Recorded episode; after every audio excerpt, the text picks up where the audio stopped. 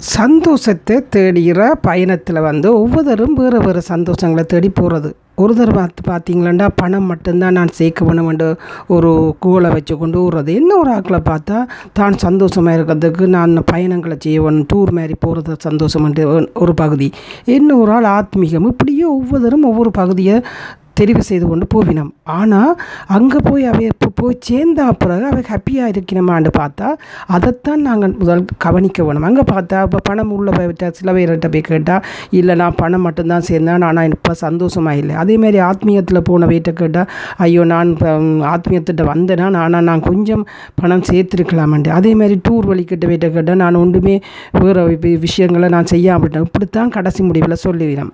இதில் என்ன கா மிஸ் ப செய்திருக்கணுமெண்டா பேலன்ஸ் பண்ணல வாழ்க்கைன்றது நான் ஒரு ஆத்மீகத்துக்கு போகிறனாண்டா எனக்கு அமைதி வேணும் அதுன்னு சொல்லி போனால் நான் ச பணத்தையும் சேர்க்க வேணும். நான் ப ஒரு ஃபேமிலியாக இருந்தால் இந்த குடும்பங்களுக்கு நான் பணத்தை சேர்க்காம ஆத்மீகத்துக்கு போகிறது தவறு தானே அப்போ பிள்ளைகளையும் கஷ்டப்படுத்தி அவர் போய் அப்படி இருக்கிறது முழுக்க முழுக்க தவறு. அப்போ என்ன செய்ய வேணுமாண்டா? எல்லாத்தையும் சமனாக போகணும் இப்போ நாங்கள் ஒரு பணத்தை மட்டுமே சேர்த்து கொண்டு போனோமா இருந்தால் மற்ற மிஸ் மற்ற சந்தோஷங்களை அனுபவிக்க மாட்டோம்.